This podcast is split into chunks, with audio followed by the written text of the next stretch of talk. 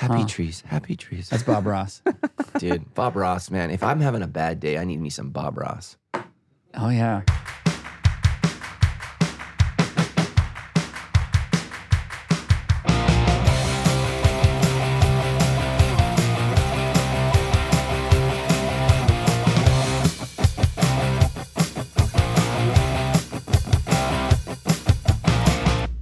Well, hey everybody, and welcome to the debrief with your friends here at Sandals Church. I am Stephanie Schaefer, joined here by the PMB. Yes, it's good to be back. All right, and we've got our lovely new host, Jono. Yeah, good to be back too. Here's Johnny. Hey Oh my gosh, I love that as a kid. Oh, how did you watch That's that scary. as a kid? Yeah, I was gonna say. What? Wait, I would just watch The, the Shining. No, Johnny Carson. Okay, Oh, I okay. saw The Shining in college, but Oh yeah, no, no. the actual reference. I just watched that for of the first time Shining this is Halloween. Couldn't do it. mm, I made it halfway through. I made Tyler tell me the end before I could watch the rest. Johnny Carson a lot less scary. A lot less scary. Yeah. Okay. Here's Johnny. yeah. Glad to be back. Yes. Yeah, Johnny glad to Carson have was fabulous. He was. Yeah. Yeah, the real deal. Mm. Did you ever see his house on Malibu? No. Oh my gosh, he was literally on the water. Oh man, Yeah. Oh, that's nice. living the life. All right. Cool. Well, so are we here on the debrief. Here at the debrief is our uh, weekly Q and A show where Pastor Matt Brown, you are giving real answers to tough questions. This week we're talking a lot about the devil. You kicked Yes. off uh, 2019 on a really Diablos. very fun note. Yeah. That was Spanish That was Oh, and Greek for the devil. Diablos. we're considering going well-rounded. multilingual here Yeah, on Yes. the show. that's right. So, all yes. right, so we're going to kick off the show. Um, Pastor Matt, you talked a lot about we're in a series right now called Best Year Ever, talking about how to have the best year of our lives. Mm-hmm. You started off talking about how God has a plan for us, and so does the devil. Mm-hmm. And so we got a lot of questions specifically on the devil. So let's just kick that off with: Can you give us about, some background on the devil? What exactly do we believe? What don't we believe? Yeah, and it's interesting, you know, Jono. Um, I'm going to kick this to you real quick, and then I'll, I'll jump into the definition. But I had never really thought about a theology of the devil, like um, even in seminary. So I've done, you know, um, I had a, a minor degree in Bible. I did a, uh master's degree in divinity, and then I did my doctorate at Talbot. And I never got a systematic theology of the devil. And I was like, wow. And he's fairly important in Yeah. in what we're doing. And I thought we need to do that. So that's some of what I'm going to do today. But what are your thoughts on that? Yeah. So I've as as I heard the message, I've been thinking about that as well. It's like, what is my actual theology, and where does that come from? Is it coming from just bits and pieces I've picked up along the way, or is it actually how much of it is actually grounded? So I've been going back through actually this week and and and reviewing some of that, and and so yeah, just looking at how what is portrayed, what was been portrayed to me all growing up, say Right. through like movies and that kind of thing, compared to like a biblical perspective or biblical understanding of who the devil is and seeing that um, the devil is a created being, Yeah. this this this angel that was the angel of light. Um, Jesus says that he actually saw the devil shoot out of heaven like lightning out of the sky. So this this something that fell from heaven. Um, the accuser of the saints. I started started going through looking Yeah. at what is the devil and how do we know you know what happens with the devil is it just this idea and no actually it is this created being that is not on the same par with god Right. but is actually um, un, under god and under the the authority of god um, so yeah just started thinking back Is that through- interesting though? That and here's the thing that I see so much of it, especially at Sandals Church, and so I don't know what's true at other churches, but if you go to Sandals Church, what I hear people is they automatically assume it's God when it's bad. yeah The assumption is, why is God doing this to me? And so when we read Job, God is allowing it, but Satan is afflicting it. right And so and so that's the thing is, and so as we unpack John 10 10, right you know, the thief has come to kill, uh, destroy, and what's the Steal. other? Steal, Steal, kill, kill, and and destroy, yeah. There we go. The three, I have come that you may have life, or uh, the NLTA, rich and satisfying life. I memorized it, a life and uh, Mm. more abundant more abundant life, or life to the full. to the full yeah. Um, so, and it's like, whoa, you know, we're not even we're not even listening to the words of Jesus. He's like, look, man, I, I'm here to bless you. Um, th- this is the guy that's trying to steal you. This is the guy that's trying to destroy you. This is who's trying to kill you. And we always assume that everything bad is God, and certainly God is sovereign. But that's what I wanted to do today was just kind of unpack some some like this is like 101 Yeah. of who is the devil. it's good And it's actually important because we need to know who God is. And I would say we talk 99.99999% about God, but a lot of people have no idea about who the devil is. And I think he's done well with that. Right. And I think in our culture too, you, you mentioned this in your talk, how, how so much in our culture, you know, we think of the, the devil as this maybe a you know guy in a red suit with horns and all this Right. easily to spot, easy Right. to say, oh, that's bad. Yeah. Whereas it has done such a good job to hide in plain sight Mm-hmm. in this. Uh, you know, if they can convince, who was it? That, I can't remember that quote, but the greatest thing the devil could all do is convince Right. us that he doesn't exist.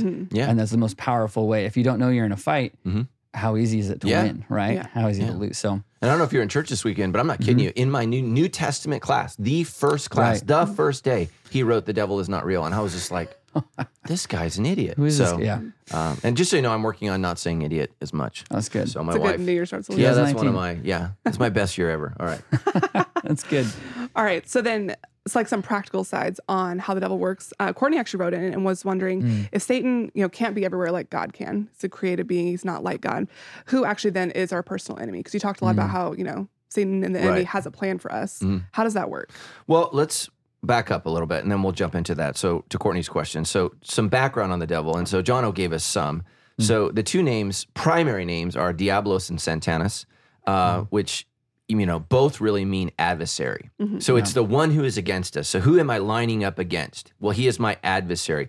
So God is not my adversary; He's my savior. So, so I have God who is for me, trying to redeem me and save me, and I have this adversary who hates me. And you know, we don't know everything about Satan, but we had a great discussion in small group last night about what is it that drives Satan's hatred for us. Mm. And I think we had a great discussion. And the bottom line is God made mm. us to rule, and that ticked Satan off. Mm. He doesn't want a lesser being being over him. And so think about, you know, pride is what made the devil who he is. And and when Peter, you know, no, Lord, you will not do this. I'm in control. I will tell you how to save the world. And Jesus says, Get behind me, Satan. Hmm. So uh, whether that was, you know, actual or he's just saying the spirit of Satan, but he's saying, look, your pride in preventing God's will is what's driving Satan. And so um, he is the tempter. So 1 Corinthians 7 5, he tempts us. Uh, James says, the Lord does not tempt us. We're tempted by our own evil desires. And 1 Corinthians says, uh, the devil. And actually, that's a marriage passage. 1 Corinthians 7 5, it says, it's actually talking about sexual intimacy. And it's saying, don't deprive one another except for a period of time of prayer and fasting so that the devil may not tempt you. And so think about that if you're a, if you're married. Mm-hmm. Um, God is for your marriage, the church is for your marriage, but you have an adversary mm-hmm. who is seeking to draw your attention somewhere else. He is the great deceiver. So in Genesis 3, he's the liar. Mm-hmm. Did God really say? Is that Right. what God really said? Uh, Paul says he has deceived the earth in 2 Corinthians 11 3. So that's why people can't see God. That's why people can't see Christ because they've been blinded by him. Uh, Jesus calls him a murderer. Think about that. So John 10 10, he's come to kill you. Uh, John 8 4 4, uh, he's a liar, the liar of old. Everything he says is lies. Uh, Genesis 3, um, he lied to Adam and Eve. 1 Peter 5 8, the devourer, he devours you. And so you mm. think about that in contrast to what James says. So our temptations lead us to devour one another. Mm-hmm. So instead of becoming like Christ in the church, we become like the devil and we devour each other. Mm. I mean, it's terrible. Um, James 4 7. Here's the good news is, is that he res- when we resist him, he flees. So Satan is looking for the weak, the young, mm. and the old. He's looking for the frail. Mm-hmm. And so we need to be strong. Uh, Zechariah, also the Old Testament, says that he is there to accuse the saints, to attack the saints. So what I would say to Courtney is first and foremost, uh, if Satan can't be everywhere like God, who is actually our personal enemy? And so, um, you know, we, one of the doctrines of God that we have to look at is is His omnipresence. He, you know, God is everywhere, and so um, we have to be really careful with that doctrine because you know, is God in the tree? Is God? And so, what it means is God's authority and power is everywhere. But God, in who He is, just like in the Old Testament, He could dwell in the temple in a unique way, separate from how He dwelled on earth. He could dwell in the bo- embodiment of Jesus separate from how he right he also sits on a real throne in heaven as god almighty and is surrounded. So the full essence of who god is is in heaven on his throne surrounded by the cherubim who cry out holy holy is the lord. So so that is the fullness of who god is but his presence his power his reality and his strength are all through creation. So how do we know that? Colossians says that everything is held together by him. It is the power of God that makes the sun, the moon, the stars, the earth rotate and spin. Um, like in science, we learn what uh, physics teaches us what matter does. It doesn't teach us why. The Bible teaches us why. Who told who told all of these things to operate? So that's God's power. So Satan is not all powerful like God. So the sun, the moon, the earth, the star, none of those are operating according to the power of Satan. So he's limited, but he does have authority on earth. So 2 Corinthians 4 4, Courtney, uh, and our gospel is veiled. It is veiled to those who are perishing. In this case, uh, the God of this world, and that word is theos that Paul uses, the God of this world. It doesn't mean that there's more than one God, but Satan is God-like in that he is powerful. Right. He is, um, you know, he you know he is he's a created being, but he exists in in the realm of eternity. So you know he doesn't die, like right. He will be defeated. So like Satan's going to fight me, and I'm going to die. Then he's going to fight my son and my grandchildren and my Right. great like he's not going away. Right. He's blinded the minds of unbelievers, keeping them from seeing the light of the gospel of the glory of Christ, who is the image of God. So Satan is blinding us. And again, that's why it's so important. Well, why did God do this? Well, he's blinded you. Mm. God does not want to ruin your life. Your life is already ruined. He wants to redeem your life, He wants to mm. save your life. So Satan has authority on earth. So think about the temptations of Jesus. He says, See all these kingdoms? I will give them to you. Jesus doesn't say they're not yours They're to not give. yours to give. Hmm. Right. If you just bow down to Right. me, then yeah. So he has authority. He has been given earth because of our sin. And so we all need to think about that. We can hand our, our lives over to him. You know, Paul says, Do not let the sun go down on your anger, lest you give a foothold. A great word would be permission Right. Hmm. for the devil to come into your life. I, I wish, you know, foothold is I, not always, I think permission is great. The devil has to have permission to come into our lives. And so he has authority because mankind, who was meant to rule and reign, when you look at Genesis 3, lost that power as they surrendered it over to Satan. And so he now has power and authority. Uh, and then here's the other thing Satan's not alone, he has others to do his will. So listen to what Paul says in Ephesians 6:10. He says, "Finally be strong in the Lord's strength, put on the whole armor of God, so that you may able, be able to stand against the schemes of the devil. Hmm. For we do not wrestle against flesh and blood, but against and here's really important. Listen to these adjectives, against rulers plural, hmm. against authorities plural, against cosmic powers over this present darkness, against the spiritual forces, hmm. plural, of evil in the heavenly places. So there's more than one. It's There's more organized. yeah, it's organized, but it's not just him. He's not Right. alone. He has an army. Right. And when you read Revelation, right, there's this great battle where all of his forces will fight uh, the forces of Jesus. And I, and I love that. And just so you know, side note, my prayer, I just hope to God we get to fight. I just, like, for, forgive me, but I want to be Braveheart. I want to paint my face blue or whatever color Jesus wants. I think it might be red because his robe is dipped in blood. Right. Like we just take blood in our face, and I'm like, "You will may take our lives, but you will never take our freedom." And I'm going to charge and just crush Satan with Jesus. So We have different dreams, but I'm, I really hope Oh that my happens for you. gosh. I'm like, please, Lord, let me just fight. Oh. Um, yeah. Anyway, sorry. Side note. Um, but he has others. And so we need to think about that. And so, you know, Satan may not be in this room physically, but he has others that might be.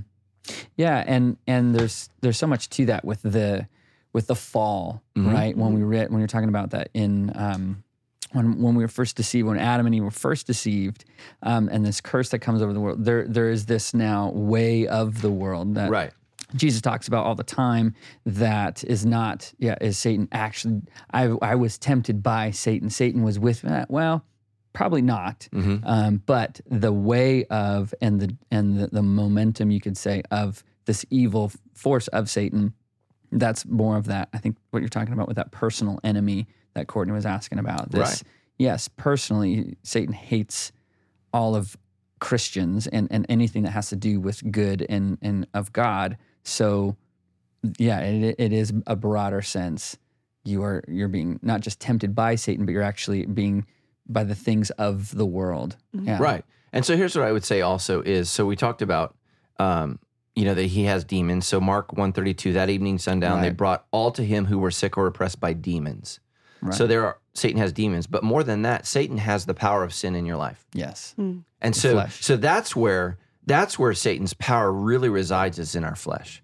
And so Mm. and that's in me, that's in Stephanie, Mm-hmm. that's in you. And that's what we're trying to kill in our life is we're trying to destroy the sin because ultimately it will destroy us. And so even in the church, right? Um think about Ananias and Sapphira in Acts chapter five. Here they are. You know, we just went through our momentum offering, Mm-hmm. and man, the Holy Spirit was moving. I don't know if you were here that that Mhm. weekend, but the Holy Spirit was not the only one moving. Mm. Yeah. Satan was also present in the lives of people who didn't give, who lied about their gift, Mm. right? And so that happens in Acts 5. They have this huge momentum offering where people are bringing forward the sales of the property and they're doing these things and and and and you can just feel God moving and yet Ananias and Sapphira both show up and both lie and Peter Mm-hmm. says, "Why has Satan filled your heart?" Right. Yeah. And they drop dead. Like he said, you because you didn't you didn't lie to men, you've lied to God. Mhm. Boom. And well, and then there was a big revival. It's like, whoa, hey, you know, this is This serious. is the real deal. Yeah. and um, you know, people don't think about negative miracles, but they're also negative miracles. Yeah. You know, they don't just raise people from the dead, but they sometimes they drop Mm. people dead. So Well, I just think that's so interesting. 'cause I feel like that's how the devil works. It's like Ananias and Sapphira, like 75% of that was good. Like they Mhm. were giving toward God, they were giving, Mm. doing. And like the devil came in and just twisted that to let them lie about how much they actually gave. Like, Right. and I think that's where probably we get super, I think, confused and deceived. It's like, well, like I was doing a good thing. Like that wasn't the devil. Like I was giving to God. Like Mhm. it's okay if I just do this little thing. And like, I think that's where we Embellish it a don't realize how bit, much we've just let the devil twist what we're doing. And that that, that actually becomes a lot bigger than we realize spiritually. But Yeah. I think that's where Mhm. like it gets really tricky is it's just that little tiny twist. Like even in the garden, like it was Mhm. that little tiny like, well, are you sure that's what God said? Like it wasn't a full blown, hate God, fight everything, embrace death. It was Yeah. just that little twist. yeah. Well, like you said So in subtle. James, that process of sin, right? It's Mm. that it when it's first conceived, it's this Mhm. small thing, but then its its goal is to devour and kill Mhm. you. Mhm. And that that slow little, I can handle this. It's not a Mhm. big deal. And then it Yeah. Yeah. In the end, over. James says it always gives birth to death. it always Mhm. gives birth to death. which is yeah. and think about that sentence. Gives birth, what should follow is life. is life, right? But actually, what sin does is it gives birth to death, and and people die, marriages die, finances Mm. die, faith dies, Mhm. like it dies, and uh, you just watch people throw away their life Mm. because they gave this little bit of sin uh, in you know in your life, and and it festers and it grows, Mm. and that's what I've tried to talk to my children about. Is, is just the power of sin in my life and what Yeah. it's done to me, Mhm. how it's impacted even their lives. Yeah. You know, my kids are almost all raised. Um, and I, I just so wish, right, I could go back, but you can't. Mm. And and so you what I just tell me what you could wish you could Yeah. go back to, and I'll do Yeah. that with my kids. yeah, I just oh man, just selfishness and desires and Hmm. they're just so much unhealth, you know. Um, like I can just tell you, the biggest thing is I thought Tammy's job was to meet my needs. That's God's job. Mm. In my Tammy is not Hmm. God, and when I s- expect Tammy to be God in my life, she's a false idol, and I get bitter Mhm. and I get upset, and um, I expect her to meet my physical needs, my sexual needs, my my uh, emotional needs, my you know whatever, right? And so I put I that's what remember what Jesus says. We don't pay attention to what he says. He says, "You Pharisees lay up burdens on people you yourself Mhm. cannot meet," Mm. and that's what a false idol does. Is we Mm. put things on people um, that that we know no human being There's no way they can. yeah and so and that yeah. and that just screwed me up and so what i would say is and we're going to talk about this week about how to change your life um and man I, you know again do not miss this weekend i think this weekend's sermon is going to be powerful like i'm already just like waiting for the weekend to come because it's just we're going to look at the most essential thing in life to have the best year ever what what is the one thing jesus wants to do in your life and i just think people are going to be blown Mm. away at it and so many people don't do it Hmm. they don't they won't do it and um you know, we're going to look at a conversation where Jesus is talking to this guy and and this guy's just going to miss it, man. It's Mm. just anyways. So, um What I liked about what you said this weekend, or so much of it, was it came down to your thought life, Mhm. and for for all of us, I think. I mean, that was a very vulnerable moment. Saying, "Yeah, I agree." Thought Oh, life, yeah. so much of that, um, what we think and and what we do with our thoughts, and and how we that can that's what leads us down that road Mm-hmm. towards sin often. Um, well, Tom asked a question and he had some thoughts. He said, A couple weeks ago, Pastor Matt said that many people uh, come to Sandals because they hear God speak through him. I have been attending Sandals for a long time, and I'll, I'll hear other people say, I hear God speak through Matt today. I heard God speak through Matt today. I felt the Holy Spirit come on worship uh, during worship today, etc. Uh, but I've never personally had these experiences in church and have only heard God speak very rarely. Am I doing something wrong, or uh, are some people just not able to recognize God speaking through someone or, pers- or the presence of the Holy Spirit? Um, that, that's a great question. I think a lot Right. of people ask that and think, is there something wrong with me? Mm-hmm. And it, those thoughts can start to creep in and think, am I missing it? Am I doing it wrong? What, what would you say to that? Yeah. So what I would say, Tom, is I, I think that unfortunately, I think your experience is all too common. And here's what I would say is what I'm going to get out of from God on, on the on the weekend is what I've been prepping and hearing from God during the week. So God moves and speaks in accordance to what's happening in my life and how am I listening to Him. And so, um, you know, just like um, you know, my life since, you know, January 1st, I've said, God, again, I just want you to totally move in my life this year. Just trying to surrender, you know, myself to Him and say, okay, if this is sin. I'm going to get rid of this. I'm going to push that away. And so, what I would say, Tom, is start practicing the discipline of being in the Word on a regular basis, even if it's just a sentence or two. Um, and I know I've been negative on like devotionals. I your devotion needs to be God and in His Word, and that's where everything starts. Start there and just say, God, I want to hear from you. God, I want to hear from you. Uh, God, speak to me, and and pledge to God your obedience to what He says to do. And I think God will speak powerfully to you. Um, you know, David says this: "Search my heart, O God."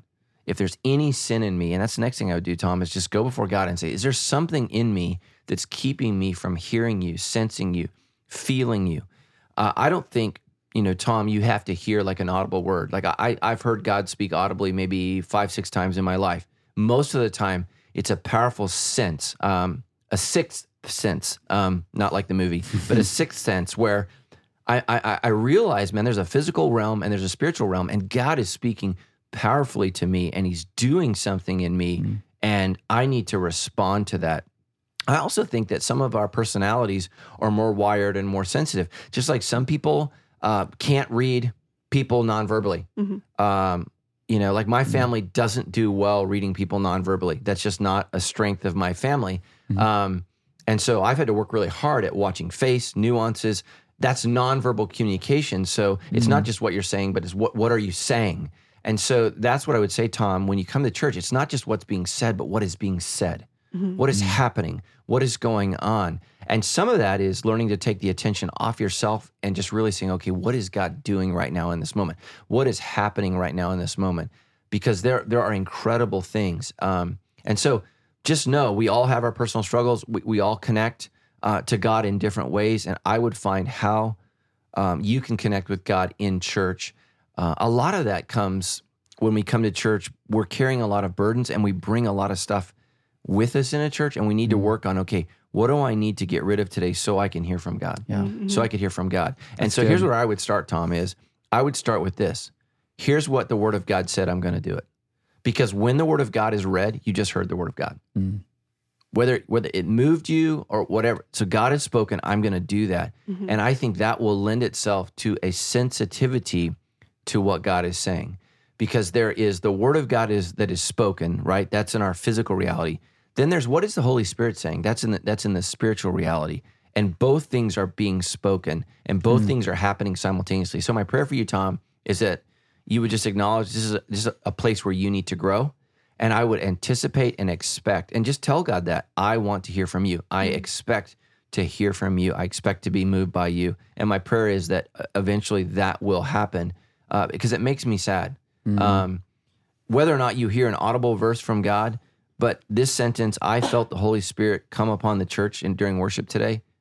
Man, I've I've felt that at Sandals literally thousands of times. So Yeah. I'm bummed that you're Yeah. missing that. So Yeah, well, I Yeah. even think like you were talking in your sermon this weekend about you know the concept of the shepherd and the sheep and how you know Jesus is the good shepherd, and even you talked about like how shepherds like have to train a new shepherd Mm. Yeah. and let the sheep learn to kn- hear Yeah. that voice. I almost feel like that's what you're encouraging here, like by reading and spending time in God's word, not at church. You're starting to learn like what does that voice sound like? What Mm. Does God sound like? What like what should I be listening for? Mhm. And I think you're more likely to hear that voice as you're training yourself to learn to listen for it. hmm So I was just thinking about that with how you talked about the shepherd. That's what I was thinking of. yeah, absolutely. Yeah, that's good. Yeah, I think it is that it, you, you coming prepared. That's so huge in in our culture today, and I, I've been guilty of this as well. Kind of having that buffet mentality of, you know, oh, I I, I liked being so focused on things, superficial stuff. Like, oh, I I, I like the way that guitarist did that Mhm. riff or whatever. Yeah. And, you know, we can kind of get distracted at times when uh, I, I have found personally for me when I really tune into what I'm actually saying, so specifically to his question about worship or talking about that, tuning into what the words that I that I'm saying, the, the impact of them. You can get into so much. I can get into a rhythm of just saying, you know, same thing. Oh God, you're great. You're all powerful. But to actually almost pause. Sometimes I'll even sit down during worship because it's distracting for me to stand up, uh, and I'll just to really think about what impact this is. Um, not to somehow stir up an emotion, but to to be present in, Right. in what I'm actually getting to engage in. I have found that's helped me in times of maybe feeling disconnected. But you're so so right. I mean, I think of Romans 12, right? When in in view of these things, in view of God's mercies, offer your body as living sacrifice. He just spent the first 12 chapters talking about God's mercies and looking at how impactful that is, and therefore now you are able Right. to offer your body as a living sacrifice there is that you bring the worship, you bring the the preparedness to that time. Mm-hmm. Um, Not, and I'm not saying he's not doing that. Maybe he is, but um, I, I have found in my life that that's exactly it. Hmm. I get the most impact in hearing from God when when I'm ready to Oh, yeah. receive Right. it. Yeah. Well, that's And- super yeah, convicting for me because I'm realizing, like, especially the last couple months, we just had a baby. So, like, we're running into church. Like, we leave our house sometimes when church has already started. Like, we're just like barely jumping in, and I'm not prepared to hear anything. So, like, it takes me probably about halfway through before I'm like, oh, this is what we're talking about. Cool. Mm. Like, and realizing how important that just piece of preparedness is to come into church Yeah. ready to listen, ready to hear, not just, okay, we've got to get to church, we've got to drop off our kids, we've got to do this thing. Like, to actually come in prepared to listen, I think actually is a discipline in itself, too. hmm So, Yeah, and I don't want to be uh, negative or scary, Tom, because I don't know who you are. But when we look at what Jesus said in John 10, he said, My sheep know my voice. Mm. And so I have to just share with you as your shepherd, I'm a little concerned that maybe you aren't a sheep. And so, uh, and I don't mean to insult you, I don't mean to hurt you, but there are many unsaved people who are in church their entire life. Mm. And Jesus said, in the end, many will say, Lord, Lord, I did all these things. And he'll say, Depart from me, you worker of iniquity, I never knew you. And so, Tom, I, I, I would just search your heart and say, Have I come to the place where I have repented of my sin? And have I placed my faith and trust in Jesus Christ? And have I invited his spirit into my life? Because the spirit speaks and the spirit moves. And it sounds to me like church worship and has been a very lonely experience. And that, ma- that that that frightens me. That would here, here's what I would say is um, there are things that you know I've done in my my life where I've numbed myself to hearing God, and I've had to eliminate that sin. But there's never been a period. I, I can't make this statement. I've never heard from God, and so that concerns me for you personally. Uh, like again, I don't know you. Um, I, I I pray for you, but at the end of the day, your shepherd wants to speak to you. And Jesus, this isn't me speaking, this is Jesus speaking. He said, My sheep know my voice and they follow me. Yeah. So, I, my prayer for you is that he would become your shepherd um, and, you know, that you would you would follow him. But that would be deeply concerning to me had I sat in church my whole life and never felt the presence leading spirit of God, feeling God speak. And so that would give me grave concern Mm. um, for me or somebody in my small group. And so again, I don't know you. I'm just I'm just reading this Right. question. Um, but uh, you know, I, I, I would be I would be deeply concerned. So again, I don't hopefully we didn't lose a listener, but No, yeah. Oh, I think that, and kind of that part two of that is when it comes to the voice of the enemy versus the voice of God. You you touched on this a little bit. Um, how do you say? Because you were talking about the importance of hearing the voice of God. How would you say? Do you tell the difference? What's the what's the big? Oh, I I know that was God, or "Ah, I'm not sure. Was that God? Is that the enemy trying to trick me up, trying to trip me Yeah. up?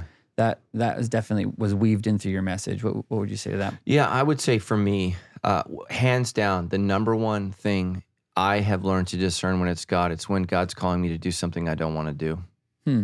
Like, um, and it's and it's it's always the right thing to do. Mm. It's not what I want to do, and so, um, and and man, I've I've just had God speak to me. Um, you know, like a lot of people, um, want to be in ministry, want to be on the stage, and I enjoyed my break. um, you know, when I came back, I had a great deal of anxiety. And it's like, Lord, why, why, why, why me? Mm. And I, I think it's because He knows I wouldn't do it without Mm. Him. And Mhm. so, um, you know, a lot of people enjoy the attention. I enjoy the ambiguity. you know, is that the right word? Anonymity. Anonymity. There we go. I knew it was not the right word.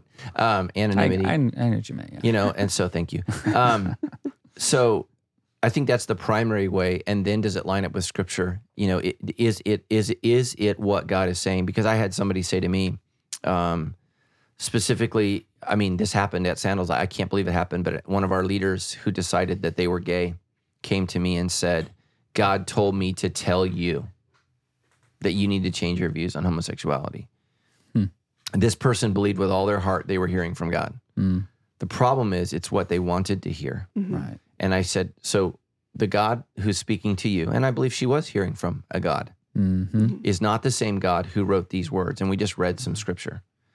And God is not a God of confusion. He's not confused. We're confused. Mm. He's not. And I said, Here's what the word of God says. I said, I love you. I care for you. Um, and, and, and she said, God told me to change you. And I said, Okay, you have to leave. Yeah. You're you're now a wolf. You're no, you're no longer a sheep. You're now a wolf. And and again, if you're gay, we love you. We're glad you're here. We, we'd love to come alongside you as you struggle, as we're all struggling with our sin.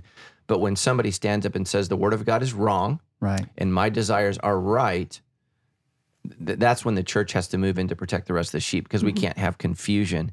And again, that person desperately wanted what they wanted. Yeah. And you know, uh, I, I I don't know who said it. Tons of people have said it, but but the God we want and the God who is are very different gods. and so, um, you know, we just we just as as modern Americans, we just don't live in a world where we understand what a Lord is, what what God is. You know, we don't understand authority. We, we just don't. Like we're all kings and queens, and we make our own decisions, and we have our little kingdoms, and we do whatever the heck we want, which is a crazy society to live in. Um, you know, we pride ourselves, right? We don't live under a king. Well, we live under 340 million kings and queens, and and that's probably worse. Oh yeah. Um, you know, uh, you know, it was Winston Churchill who said the, the worst wars who have ever been fought have been fought in the name of free people. Mm. I mean, think about it. the bloodiest wars in history have come on, with free nations fighting. It's not been kings, so Hmm.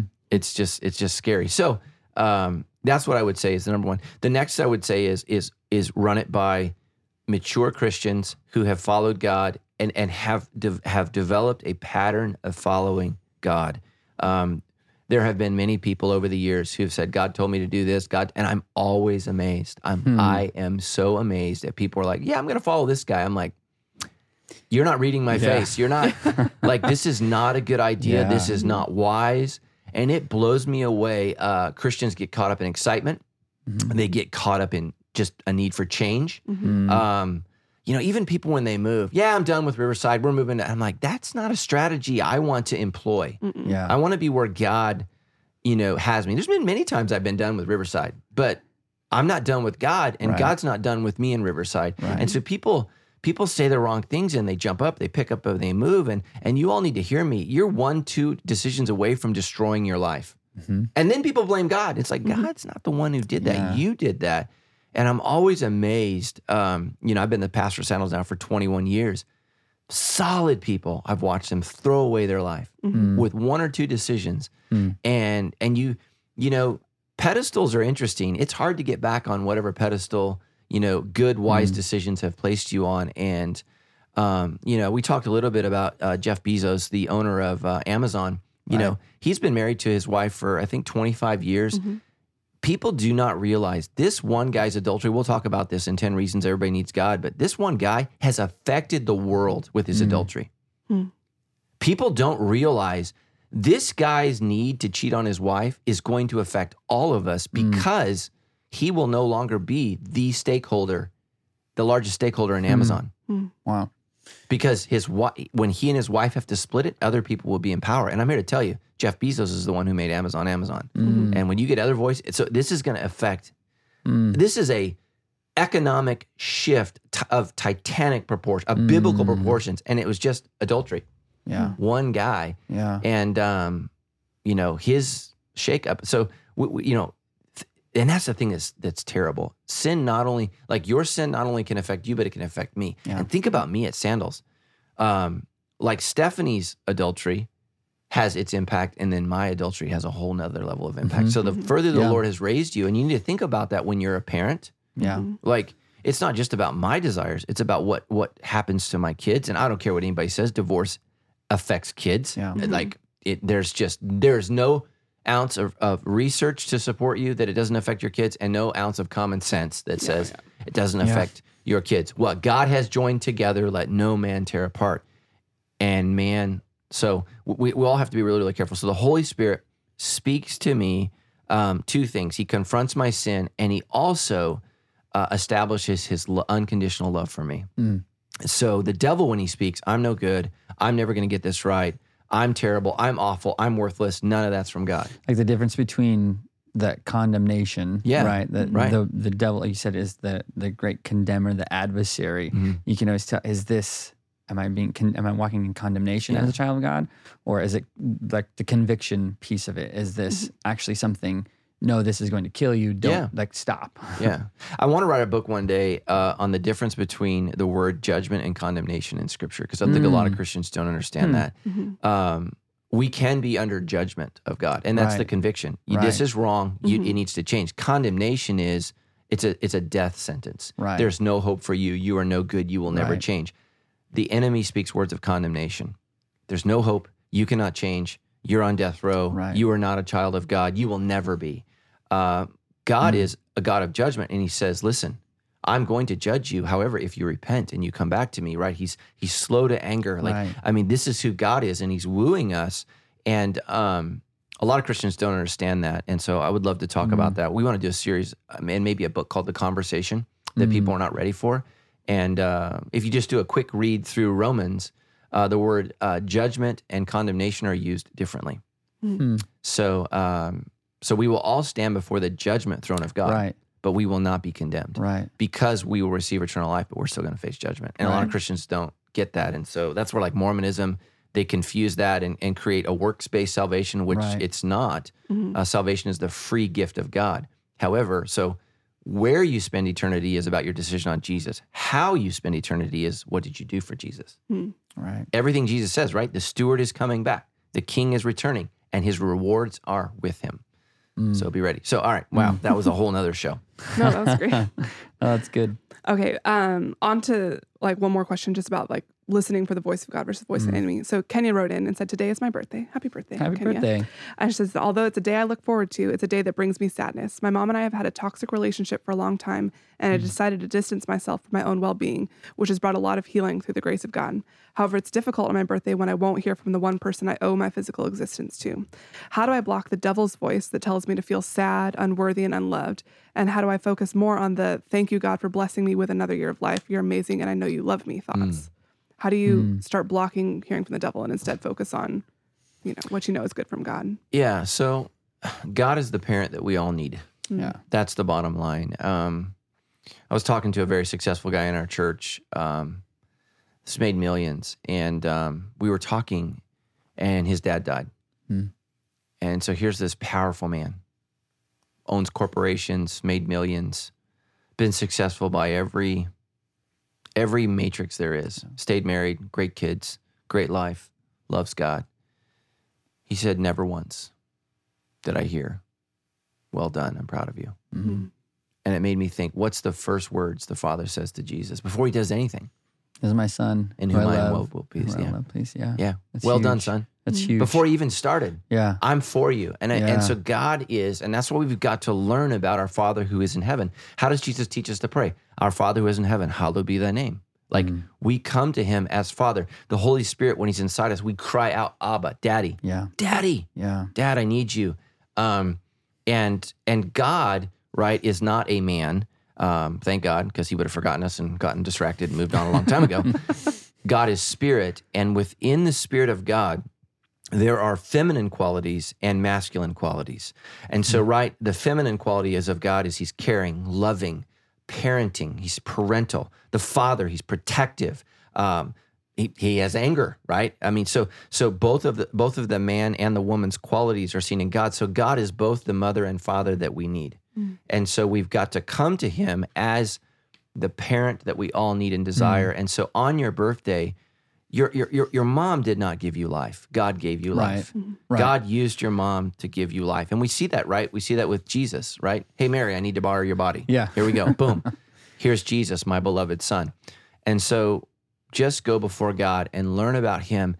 And those words you need to hear from your mom and dad, I would say memorize the scriptures and when and and when when when you're hurting and and when you're missing that, man, go to God mm. because some of us have never heard I love you. You matter. I care for you. Some of us have never been given wisdom by our parents. Mm. All of that is in scripture. Mm. There's mm-hmm. wisdom, there's direction, there's love, there's forgiveness, there's discipline. You know, uh, that, that's what's crazy to me nowadays. Parents love their kids, but they don't discipline them, which is not love. Mm-hmm. You know, it, it's not loving Yeah. and um, and we in our society we can't reconcile love and judgment and and discipline. Well, it's because we don't know what love is, Yeah. and so um, loving a person is not allowing them to become a monster, right. and that's what a lot of parents are doing with their kids. They're raising monsters. So I'm so sorry. Let me let me say Mm-hmm. that. Um, you know, I think there's a question from Kelly. Did you have that on there? Uh, I think so further down. Yeah. Yeah, Kelly says, "Can I love my enemy without interacting with them?" Yes, right. yes. You're a fool if you try to interact with your enemy. Yeah. So love them from a distance. And here's what loving them means is I don't want to kill you, but I will if I have to. Right. So um, and, and so I'm a Baptist, and so not not all Christian denominations agree with this, but Baptists historically have said we don't want to fight, but we, we will. And if we do, it's on. Right. So, you know, whereas you got the Quakers, you know, praying over in the corner, hoping the enemy goes away, the Baptists are like, we're going to make him go away. And so I think that we, we you know, we have to, to, to be aware of this. We can't just pray, you know, like Tammy and I are all into Last Kingdom and now we're into Vikings and you're watching these pagan hordes and and the priests are on their knees. Well, you need to be on your knees and we better teach some people how to fight because the pagans are going to come. Right. And um, you know, so we we have to deal with this. And so love your enemy from a distance. It's not loving to get in the cage with a gorilla. Right. Love the gorilla inside the cage. You know, if you got to feed it, that's fine. If they need space, that's fine. But you don't get in the cage. And a lot of people jump into the cage, get beat up, and they're saying, God, why did you allow this to happen? And God's like, why did you Why'd get you get in the cage? Yeah. You know, Yeah. why would you do that? And um, you know, we, we need to make sure that we understand that. And so I, I, I'm terribly sorry. I think any anniversary, uh, birthday, getting married, having a child. So let me walk through the, these painful things. So birthdays, you know, it it, it hurts when um, you don't get that phone call from from the one that you love. You know, my parents are so good on that. I used to think it was so lame. Sorry, mom. I think she listens to the show, but now I just love it. Well, you know what my mom and dad do on my birthday? Mm. They call me and they sing happy birthday That's Mm. awesome. you know, and and my mom and dad do it together, and it's on the That's cool. phone. But you know what? That's great. So some some people have never had that, Mm. but I, I want you to know this: in heaven, they're singing, "Happy birthday, we love you." Mm. You know, this is the day the Lord has made. The day you were born, let us rejoice and be glad in it. Yeah. Uh, the Lord loves you. He created you. He designed you. Yeah. Uh, you are here for a purpose. And again, you've heard me say this many times. There may be accidental parents, but there's no accidental child. God loves you and has a plan for your life. The next thing is going to be like weddings. You know, there aren't moms. Um, you know, sometimes there's not a, there's not a man to walk somebody down the aisle.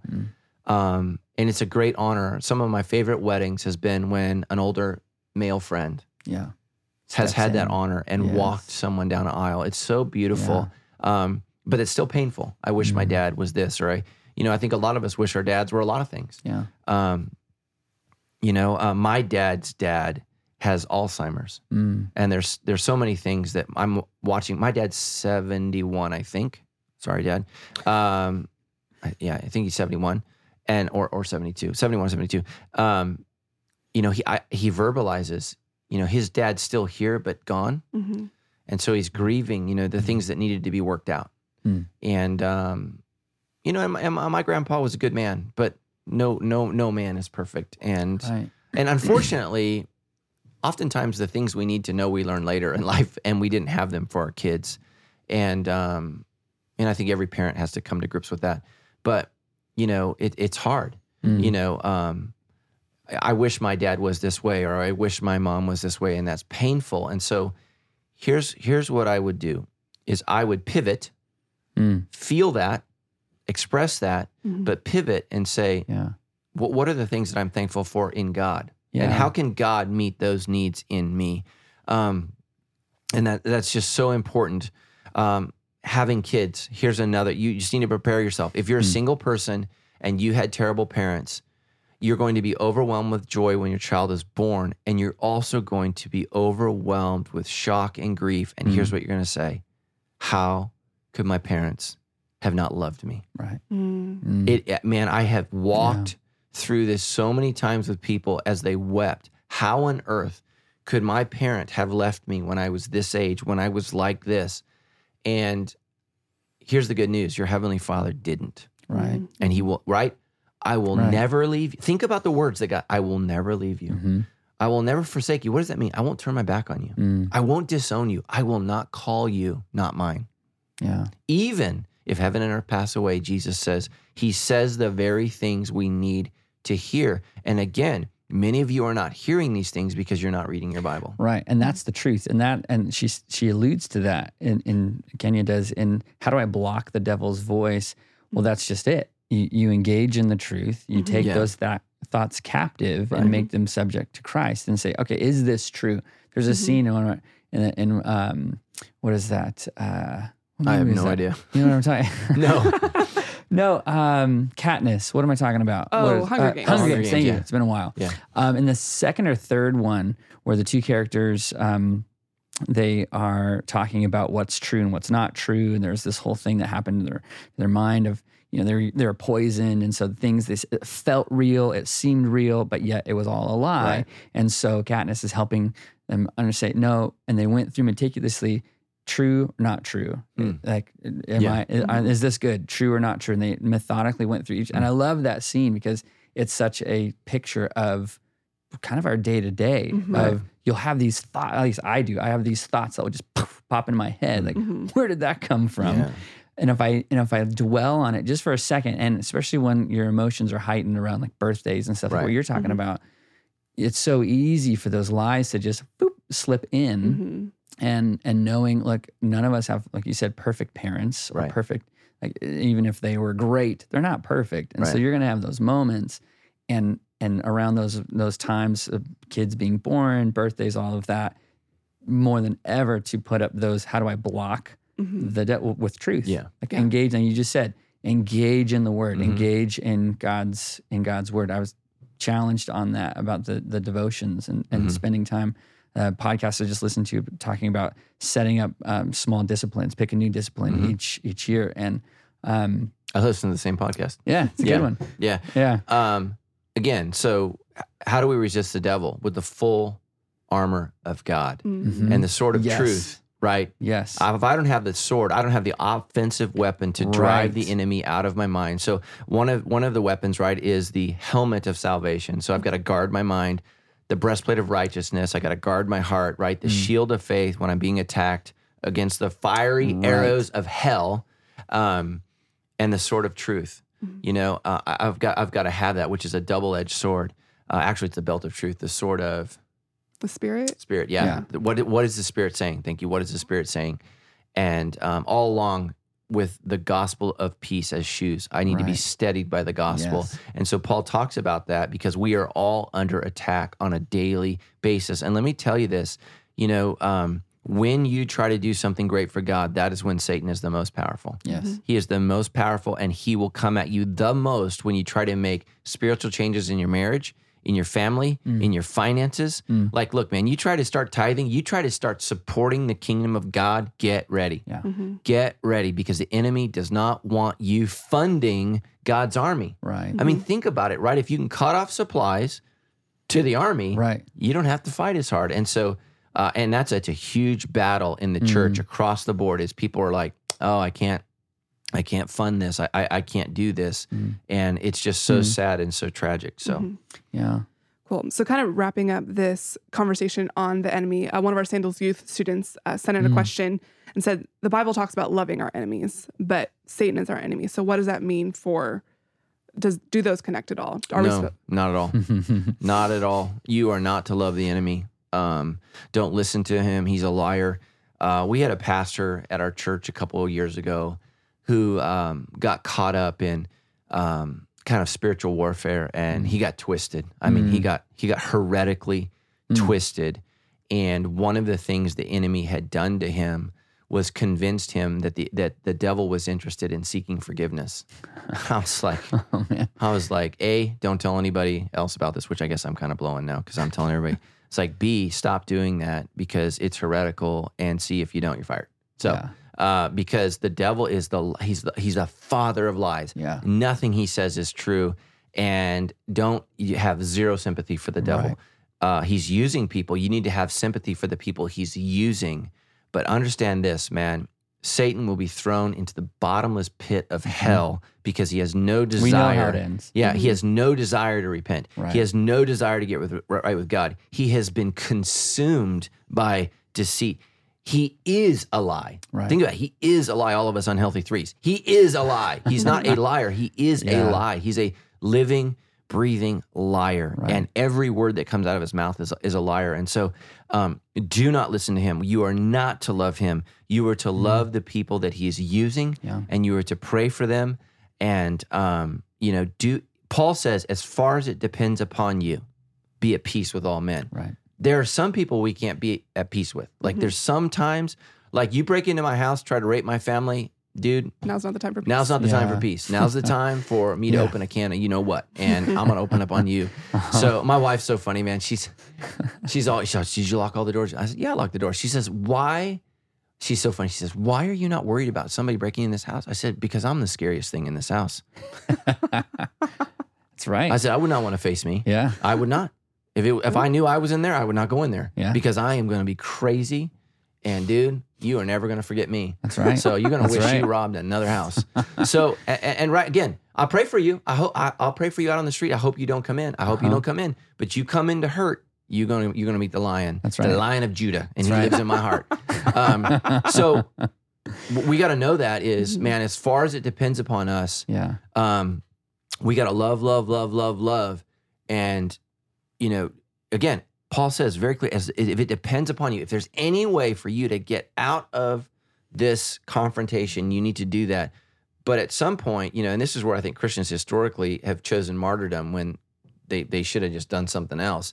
Uh, and it took the church about 300 years to figure that out. It's like, hey guys, all of our good people are dying. We need to have a new plan. um, and it's and you want to know why the church got wonky? Because the best ones kept dying, and it's like, eh, you know. Hmm.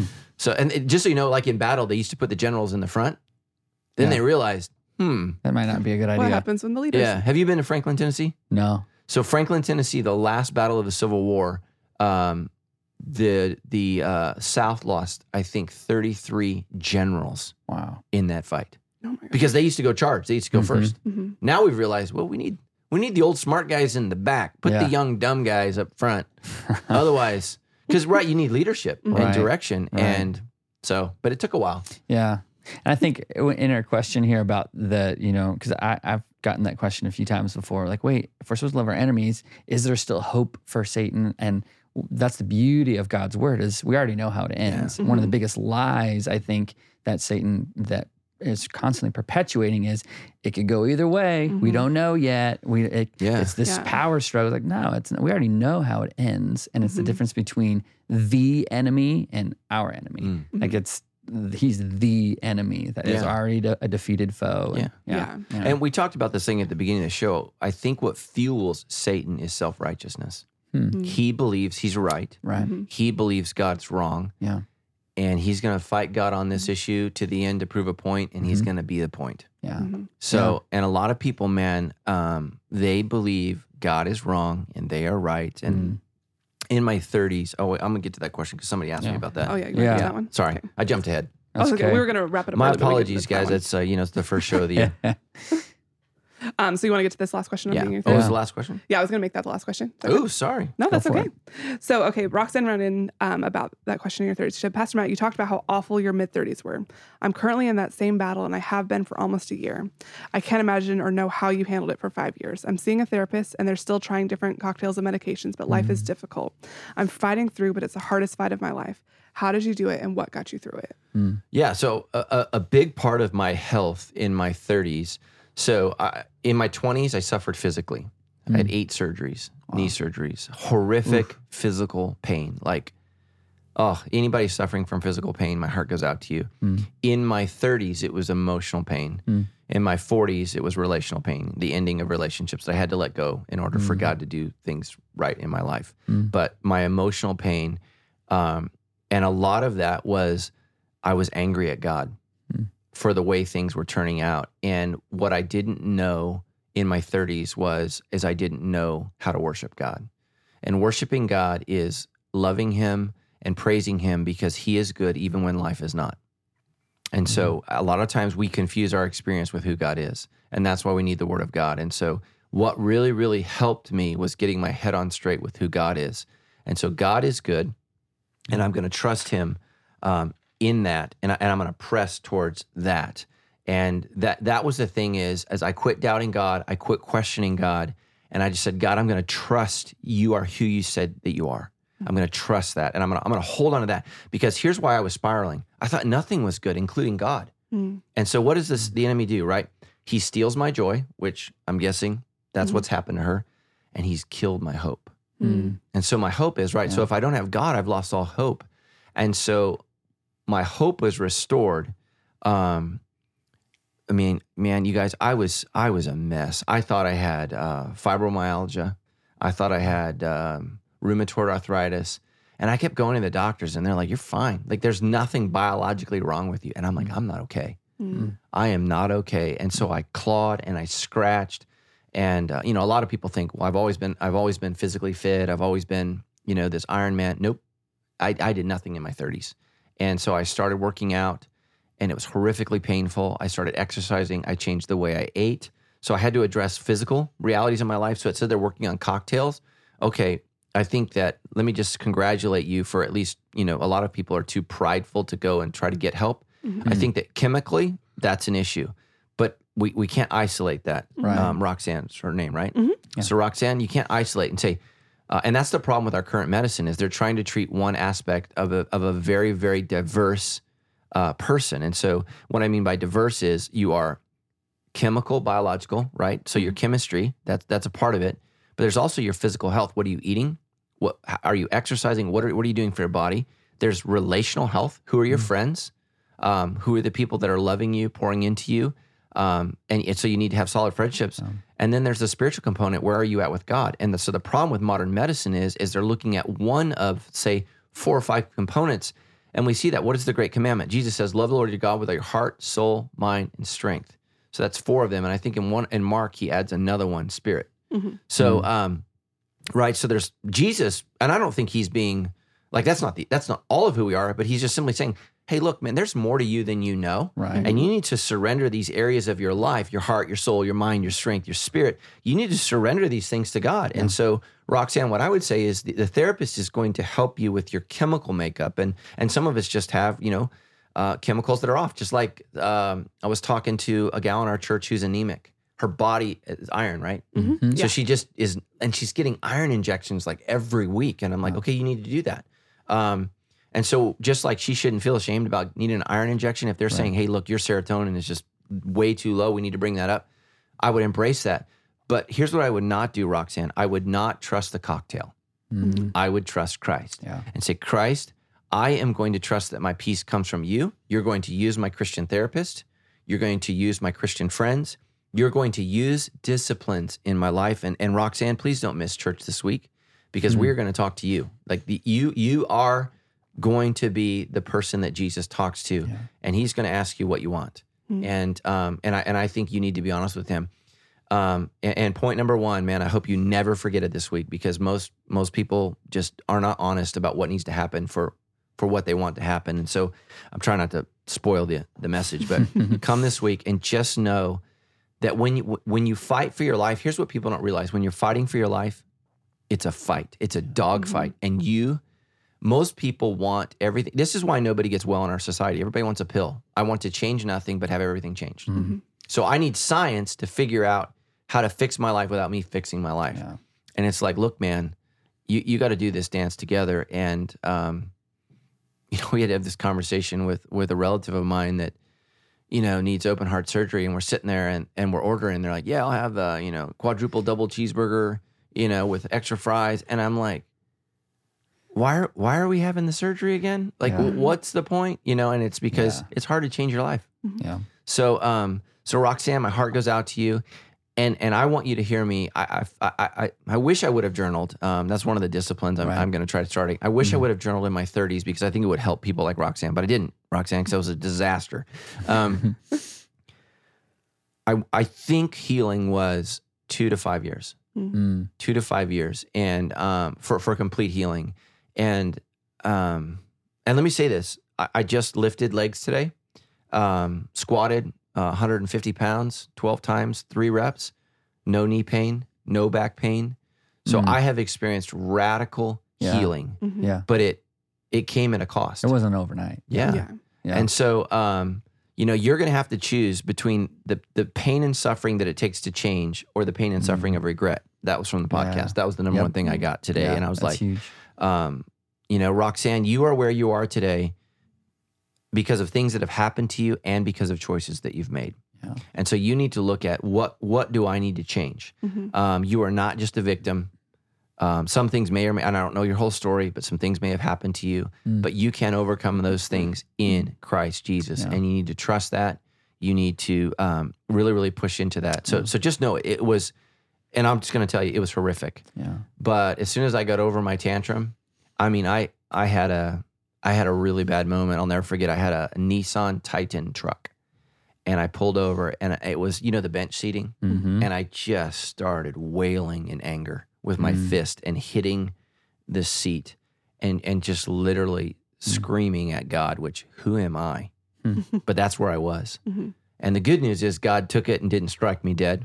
Um, because he has every right to. Because who am I? Who am I to speak that way against God? But one of the things, Roxanne, that God had to save me from was my selfishness. Mm. And when when we scream at God in heaven, we scream from a pit of selfishness. Yeah. Mm. Yeah. right? good. And if you don't believe me, read Job. Get into like chapter, I think it's 37, 38, 39, where God begins to speak. And um, most of Job is just a bunch of wailing, crying, complaining, and stupid advice. Mhm. And then all of a sudden, God shows up at the end and God Mm. speaks. And it's like, who, who are you again? Mhm. Mm. And Job's like, oh, yeah. Yeah. So, um, Yeah. so Roxanne, your, your suffering is real.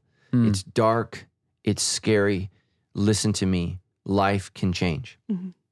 Life can change. It's just how bad do you want it to change? Your therapist and, and psychiatrist is one part of who Right. you are. Trust them with that part. Mhm. Trust your church with the other parts. Trust your, trust your small group with the other parts. And just know, Roxanne, there are things that need to change about you that you don't know. Or maybe you know and you don't want to change. Right. Um, you know, a lot of unhealthy people with heart disease know what they should change, But aren't but they don't want to. Yep. So Yeah. Yeah. And I think the number one lie you're probably going to hear is that it's going to last forever. And I think to Oh, dig into what believe Pastor that. Matt said there, that this Yeah. is going to change. It's yeah, not always gonna be Roxanne, like let me let me just tell you how dark it got. Um, I never was one of those people that c- c- considered suicide. I just I just am not bent that way. I think some Mm. people they kind of have that struggle, and I remember thinking, if this is the way it's going to be, Mm. I can see how suicide would be an option. That's how dark I got, and it scared me. Mm. And it Mm. scared me, and I was like, look, there's got to be a better way. There's got to be a better way than this, and there was. It took spiritual healing, Yeah. physical training, spiritual disciplines. Um, I didn't have to get on medication, but that might have helped. I, I was too prideful to Mm. go and and do that. And um, you know what I see people doing today is they're just smoking weed. They're just numbing it. That's what I, I I just people are just Mm. just completely numbing all of their pain and all their problems. Like that's going to solve it. All that does is delay it for another day. Yep. Every day you smoke a joint, you just said, I'll deal with it tomorrow. I'll deal with it tomorrow. Which, what is the first sentence every addict learns? One day at a time. I'm going to deal with today. Mhm. So, alcoholism, drug addiction says, we'll deal with it tomorrow. Mhm. Today, I don't want to feel. Today, I just want to be numb. Mm. And what happens is actually the problems grow worse. Yeah. Mhm.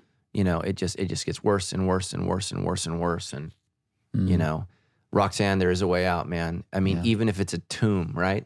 Jesus came out three days later. Yeah. Mhm. So, um, There's hope. yeah, Yeah, man, there is hope. don't don't That's let the huge. Don't devil give up. kill your hope. Yes. Um, you, you just don't know. You just don't know what God's going to do. We were Mm. sharing in a small group last night, uh, just you know about how what has the devil stolen from you, and and Mm. my biggest thing is this last year I've seen him steal my hope that people can change. I'm like, Matt, that's who they are, and it's like, wait a minute, I worship a God who raises the dead.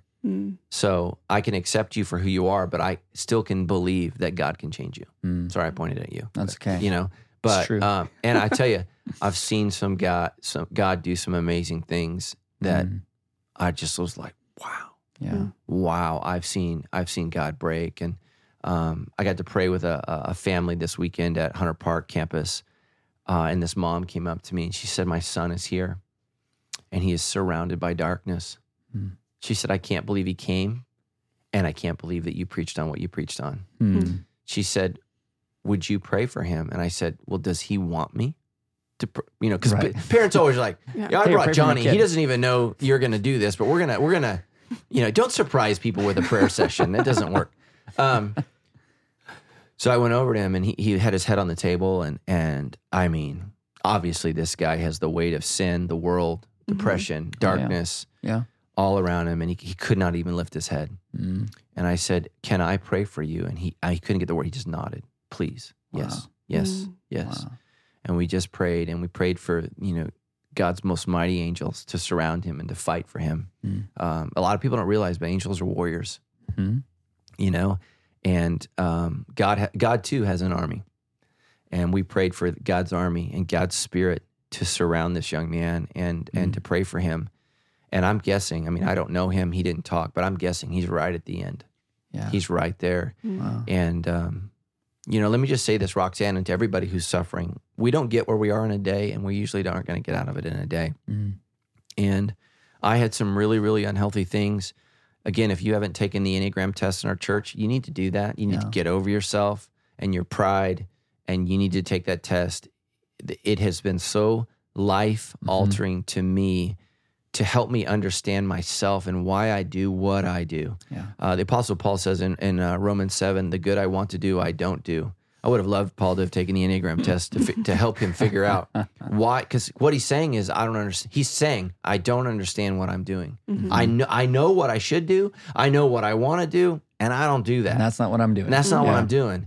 And Yeah. um, Who will deliver me? yeah, who will deliver me? Well, Romans 8 1, thank God, mm-hmm. Jesus Christ, right? Right. But mm-hmm. but if we can understand why mm-hmm. I'm doing what I'm Right. doing and what is the motivation motivating factor behind my misery, and Roxanne, so much of my misery in my 30s was life is not going the way a successful three wanted it to go. And it is much harder than I thought. Mm-hmm. I mean, I thought I was going to be this great dad and this great husband, and you know, oh man, I I, I was so full of myself. I thought I was going to be Mm. great, and um, it wasn't really Roxanne until I turned forty, where I just had to say I went to Pride Rock in Newport Beach, Mm. and um, I just confessed to God. I said, God, I'm done. Hmm. I'm done.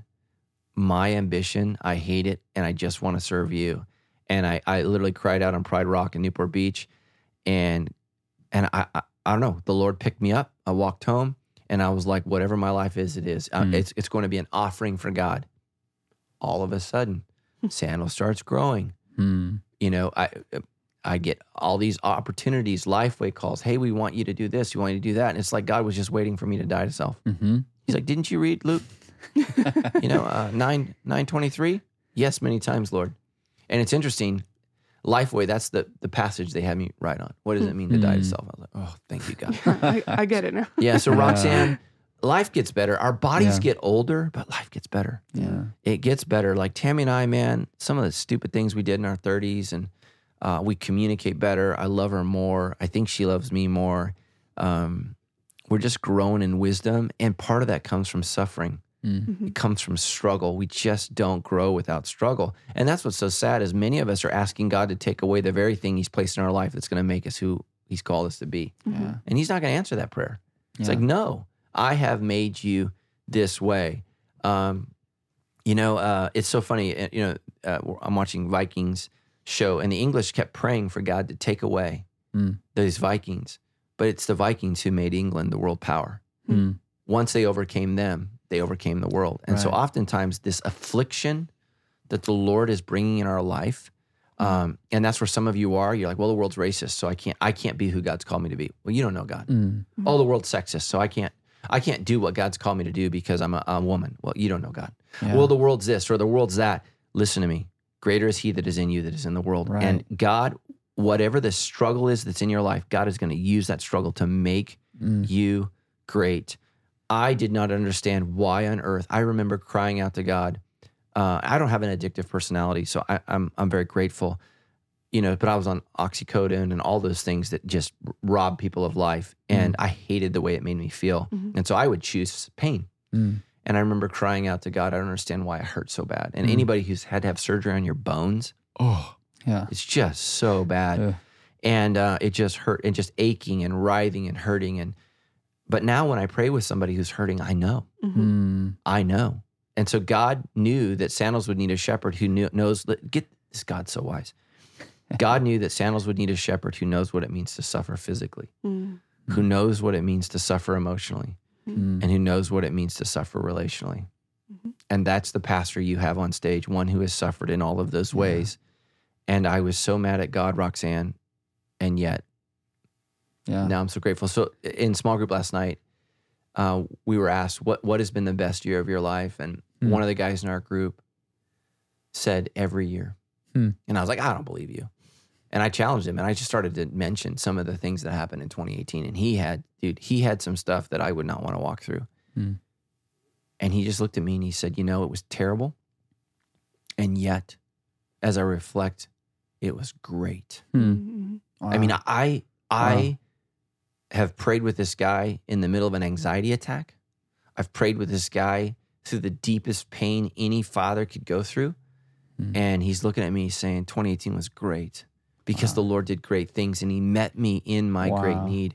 And um you know Romans 5, 1 through 5, right? We know what suffering produces. It Mhm. produces perseverance Mhm. and perseverance produces hope and hope does not disappoint us Right. right, and and i'm just like oh my gosh That's Ro- it. He's that's living it. he's Yeah. living it and so roxanne you're going to be living proof of what god can do Yeah. god cannot be defeated even by mental illness even by you know uh your your, your Rick Warren says this roxanne your chemical makeup does not reveal your character Mm. Mm. so your you, God is concerned about your character, and so we may need to adjust the chemicals a little bit so that your character can be revealed. But God's going to walk you through this, and and He can Mm. bring victory in this if you trust Him and Mm. just trust. Right? Uh, oh man, geez, one more thing about small group last night. One, another member of my small group has just been through, you know, the most painful thing you can ever imagine. His wife left him for another man, Mm. and I just, I would rather die a Mm. horrible death Mhm. than have Tammy be like, "Yeah, I'm in love with another guy." I just would. Um, Mm. And he just he made this statement last night that was so profound. He said, "I just have to remind myself this is the only hell I will experience." Mm. Yeah. Wow. Wow. He said, "Because on the other side, there's no more suffering, Right. and so I'm going to trust the Lord in this hell Mhm. because I know He's taking me to heaven." yeah. And I'm like, "Yes, right, yeah." And, and you know, Mm. I, I um, this guy in my group, I didn't know if he was going to make it six Mm. months ago, eight months Mhm. ago. I didn't know if Mm. he was going to make it, and so here we are, and God has empowered him, given him a family in our small group. Wow. We've loved him. Uh, we do love him, um, and he's such a joy to our Mm. group. And here's the thing: I told him last night. I said, I don't wish what happened to you on you, but if it didn't happen, we would never be friends. Mm. Wow. Because the only reason I reached out to him is because I heard what happened, Right. and I said, Yeah. I, want, want you in my group. Yeah. and um and he was questioning god you care about me and then the pastor of church of 12000 people hey you i want you in my group and he's been in our group and so Wow.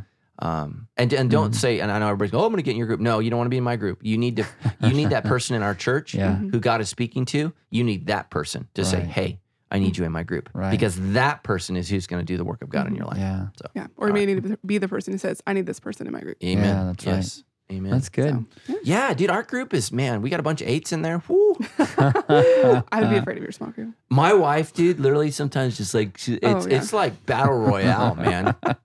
So Oh, that's good. Nice. All right.